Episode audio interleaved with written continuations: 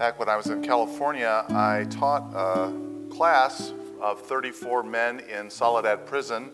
Uh, it was a leadership class, and we met every Wednesday for three hours uh, for four years. On one occasion, as the guys were released from their cell blocks and began to file into the classroom, one of the students made a beeline toward me named uh, Tony. And he had this distressed look on his face, and I braced myself for bad news. He said, I don't know what happened, but I was approved for early release, but the parole board changed their mind at the last minute, and now I'm not going to be getting out this year like they told me I was. And so I prayed with Tony right then and there and encouraged him not to go off the deep end, but to wait and see what the Lord would do for him.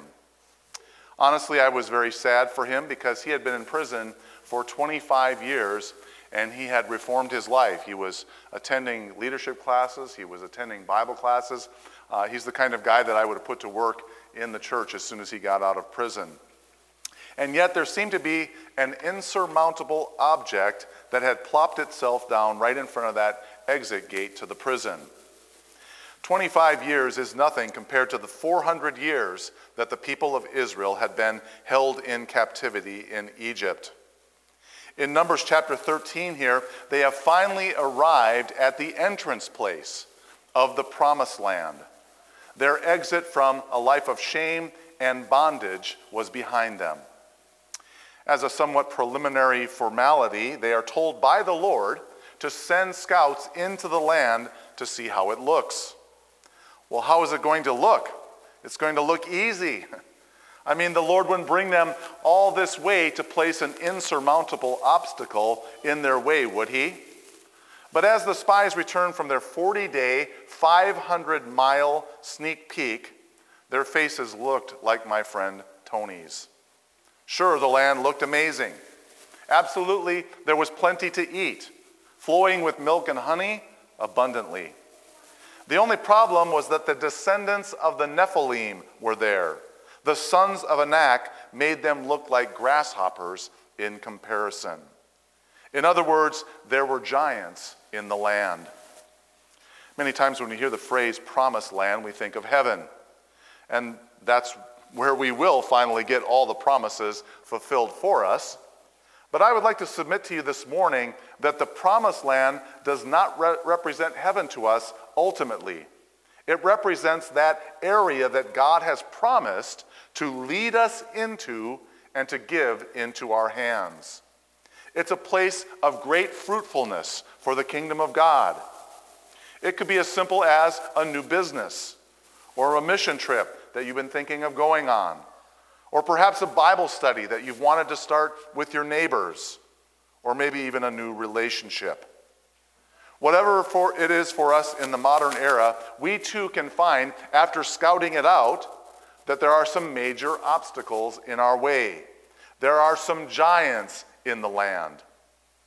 And this morning I would like to look at what I believe are the three biggest giants keeping us from those areas that God wants us to go on up and occupy. The first of those areas is busyness, and it's a big one. Brian Amble, writing for Management Issues, called attention to the fact that busyness has become a status symbol for the modern man. We used to ask people what they were doing, and the most common response was, Well, I'm doing fine. How are you? Now, the most common response is, Man, my life is crazy busy. And how about you? Well, my life is busy too. And I can't believe I'm even standing here telling you about this because I'm so busy. And some of the reasons that have been cited for this extreme busyness trend are that we want to appear successful. In fact, we want to appear more successful than we really are. And also, busyness gives people the perception that we are in high demand. It says, I'm so good at what I do, people are lined up for my services and my time. But the reason that being busy can be such a giant is because it can actually keep you from the things that God wants you to do. You've filled your life up with so much stuff that you don't actually have time for that thing that God wants you to do, that He's calling you to do. An opportunity arises for you to make an impact for God in a particular area, but then you check your calendar and it's full. Being too busy also goes against Scripture. Jesus was continually calling his disciples to come away for times of refreshment, not doing anything but just sitting and listening to the Lord. And this is probably the most surprising aspect of Jesus' ministry because he only was there for three years. You'd think, three years, I can't even sleep. I've got to get this word out. I've got to do all these things.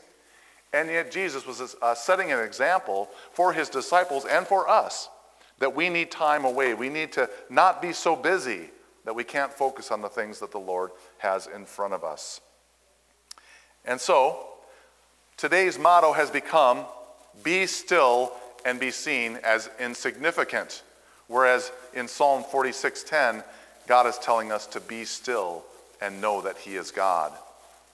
And so, what's the giant killer in this particular area? Well, the giant killer is the Sabbath rest that God established at creation. Consider the words of Hebrews 4 6 through 10, which are actually directly linked to our text.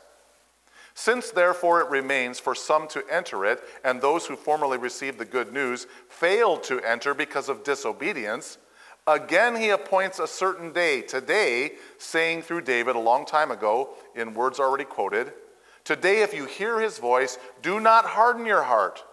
For if Joshua had given them rest, God would not have spoken of another day later on. So then there remains a Sabbath rest for the people of God, for whoever has entered God's rest has also rested from his works as God did from his. And so the reason that people that, uh, disobeyed and did not enter into the promised land back then is that they were thinking uh, that clearing out those giants was dependent upon their own level of activity. They looked at the giants and they looked at themselves. We seem as grasshoppers in their sight. We can't do this. And God said then and continues to say now, don't whip yourself up into a frenzy of busyness and try to impress me and everyone else. Rest in me, and I will accomplish it through you. And we teach our children these things all the time by the busyness that we heap on them. It's amazing how busy kids are today, how much we have filled up their lives. I don't know if you remember when you were a child, but I was so bored. you know, my mom, if ever I told her I was bored, I never told her actually because she said, All right, I've got a job for you to do. And she would kick us out regularly go out and find something to do. And so that caused us to be creative those times of rest to think about things and to be able to envision and dream. And that's what God wants us to do. He wants us to take a time of rest, to listen to Him, and to think about what He has for us and what's in place. But if we're so busy running all over the place, we don't have any time to give to the Lord and think about those dreams that He wants to place in our hearts. And so this brings us to our next giant, the awkward cousin of busyness laziness. This giant is the exact, uh, the exact opposite of the last giant. It blocks our entrance into going on up to occupy that which God is giving us by telling us we are not required to do anything. And the devil loves extremes. If he can't take you out with a giant of busyness, he's going to whisper, Relax. Don't get so excited. This isn't your thing. You might make a fool of yourself and become a laughing stock to everyone. Someone else will take care of it while you wait for the perfect thing to come along. And by perfect thing, we mean something that's easy and doesn't take a whole lot of effort on our part. I wonder what the spies were expecting as they went on into Canaan. Were they expecting that God would send a plague ahead of them, or bees or locusts or something, and drive everyone out and clear the entire land for them? Did they think they were going to face the Munchkin army instead of these giants? They knew that the land was occupied. The Lord had already done some things ahead of time for them in defeating certain armies. And so they came up against this and they were disappointed by, by what they saw in front of them. And this is the way it is with the giant of laziness. Fear is built up in our minds about the impossibility of a task that's ahead. Proverbs 26 13 uh, uh, targets this squarely in regard to sloth. It says, The sluggard says, there is a lion in the road, there's a lion in the streets. Fear. I don't want to go out. There's a lion there. Something might happen to me. I might fail. And so irrational fear keeps us firmly planted in our La-Z-Boy. Like the spies reported, the land devours its inhabitants. If I move forward in this path that the Lord has set before me, it's going to devour my life. Well, that's the point. The point wants the Lord wants to take over your life, to be devoured by the Lord in his purposes. And so the giant killer in this instance is summed up in Romans 12 11. It says, Do not be slothful in zeal, be fervent in the Spirit, and serve the Lord. In other words, step forward, make a move.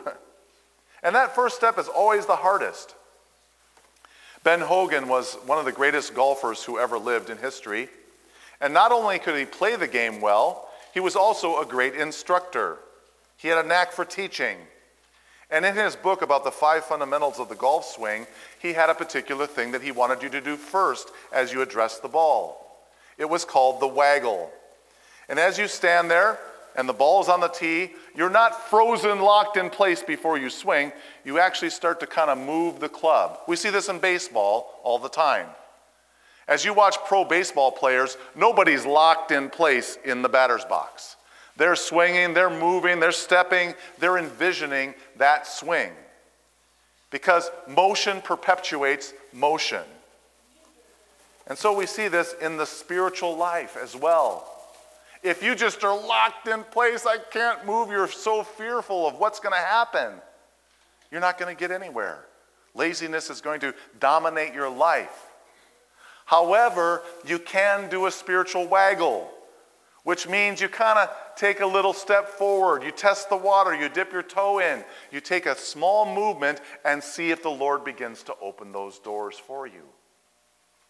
And I think that every one of us has, has done this. We have seen something that the Lord wants for us, and we're like, man, that looks like a lot of work. it's going to take up a lot of energy. I'm going to have to actually probably give up something over here in order to do that.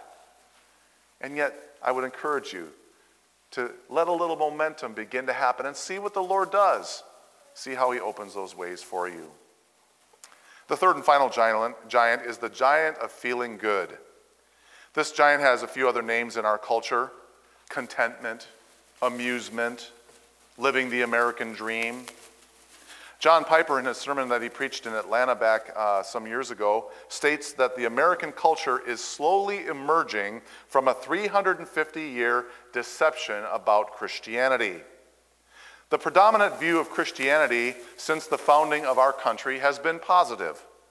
Christians have made up the majority of the citizens in the U.S., and most laws are based on the Judeo Christian value. This makes it popular and comfortable in our country to be a Christian. But things are slowly shifting in our country over the last five to six decades in their perception of Christianity. And that has been on the decline. Laws are being passed that are in direct opposition to the morals that are set forth in Scripture. Christians are losing their businesses for taking a stand on traditional marriage. And this doesn't feel good. This kind of shift causes us to feel uncomfortable. And as Piper points out, anytime people begin to have a negative reaction against them, they begin to wonder if something is wrong.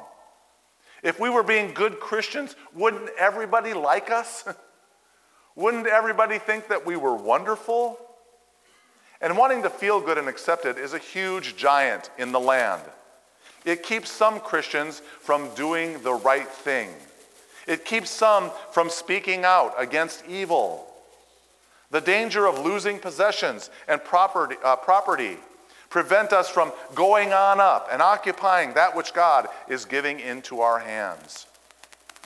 Jesus spoke about the danger of this in one of his parables. He said, The land of a rich man produced plentiful. And he thought to himself, What shall I do, for I have nowhere to store my crops? And he said, I will do this I will tear down my barns and build bigger ones, and there I will store all my grain and my goods. And I will say to my soul, Soul, you have ample goods laid up for many years. Relax, eat, drink, and be merry. But God said to him, Fool, this night your soul is required of you, and all the things you have prepared, whose will they be? We don't know what's going to happen tomorrow. We don't know if the markets will change. We don't know if our health will decline. The giant killer of feeling good is the recognition that this world is not our home. Paul wisely recognized this in Acts 20. He says, But I do not account my life of any value, nor as precious to myself, if only I may finish my course and the ministry that I received from the Lord Jesus to testify to the gospel of the grace of God. Paul was not popular outside the Christian circles. He made a lot of people angry to the point where they tried to kill him on numerous occasions. Has anybody tried to kill you yet for your faith? It's coming. It's coming. It's already in other countries. If you want to see what it means to be a Christian and it doesn't feel good, take a trip to North Korea. Well, you can't get in there, but Go to Islam countries, go to Turkey. There's places around the world where it is not popular to be a Christian right now. And to stand up and say that you are a Christian would be met with great opposition to the point of threatening your own life. In conclusion this morning, remember my friend Tony? The Lord took care of that giant that was standing in his way. And Tony didn't freak out, he didn't go off the deep end. He stood firm and trusted that the Lord wanted him back on the streets, and nothing in the world was going to prevent that. Nothing was going to prevent him from going on up and occupying the land that the Lord was calling him to. Are there giants that are blocking you from entering your promised land this morning? If so, I would encourage you to listen to the words of Caleb as he spoke to the people upon their return from the scouting trip. He said, Let us go up at once and occupy it, for we are well able to overcome it. Let's pray. Father God, thank you so much that you are the one who clears the way for us. You have called us into certain things, Lord, and we need your help. We need you to do that work. And it's for you, anyways, that we are doing it, Lord. And so help us to overcome these things, these giants in the land, busyness, filling our lives up with so much laziness, just relaxing, not wanting to do the hard thing, and uh, the feeling good, Lord. This is a big one for us. And so, Lord, we pray these things in Jesus' name. Amen. Thank you for tuning in to this sermon series from Elim. If you are encouraged today, would you consider supporting our online ministry through a financial contribution? Personal checks can be made out to Elim Lutheran Church and sent to 11504 26th Street Northeast, Lake Stevens, Washington 98258. Or you can give online at elimlutheran.net. Thank you and may God bless you the rest of your day.